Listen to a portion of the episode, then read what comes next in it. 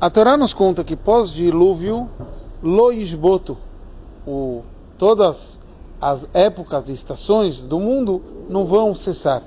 O Talmud traz sobre isso que um goi que ele descansa no Shabat, ele é chayav mitah, ou seja, ele tem pena capital. E a grande pergunta é por que isso seria tão grave? O que, que isso tem a ver com o próprio versículo?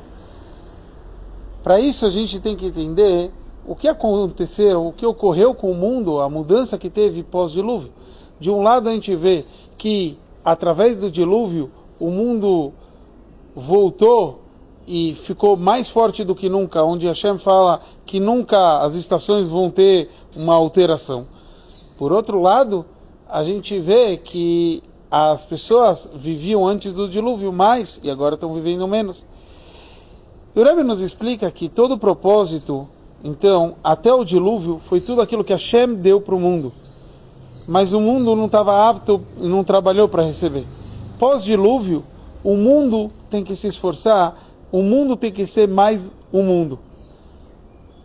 Tudo isso é para uma terceira época, para vir o Matan Torah, o Torga da Torá. Faz que a gente conecta céus e terra, conecta o espiritual, o trabalho divino, com o trabalho mundano. E agora a gente entende o que, seria tão grave um goi descansar no dia do Shabat.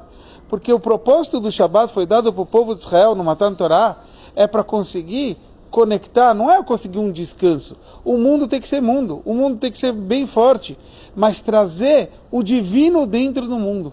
E para isso tem que ter esse propósito divino para poder conseguir trazer essa espiritualidade para dentro do Shabat.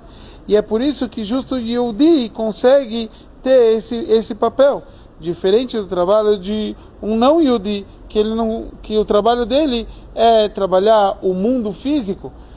E o Yudi é trazer dentro do mundo físico essa espiritualidade e que a gente possa merecer o momento, a revelação da vinda de Mashiach com o vai ser Shabbat para toda a eternidade.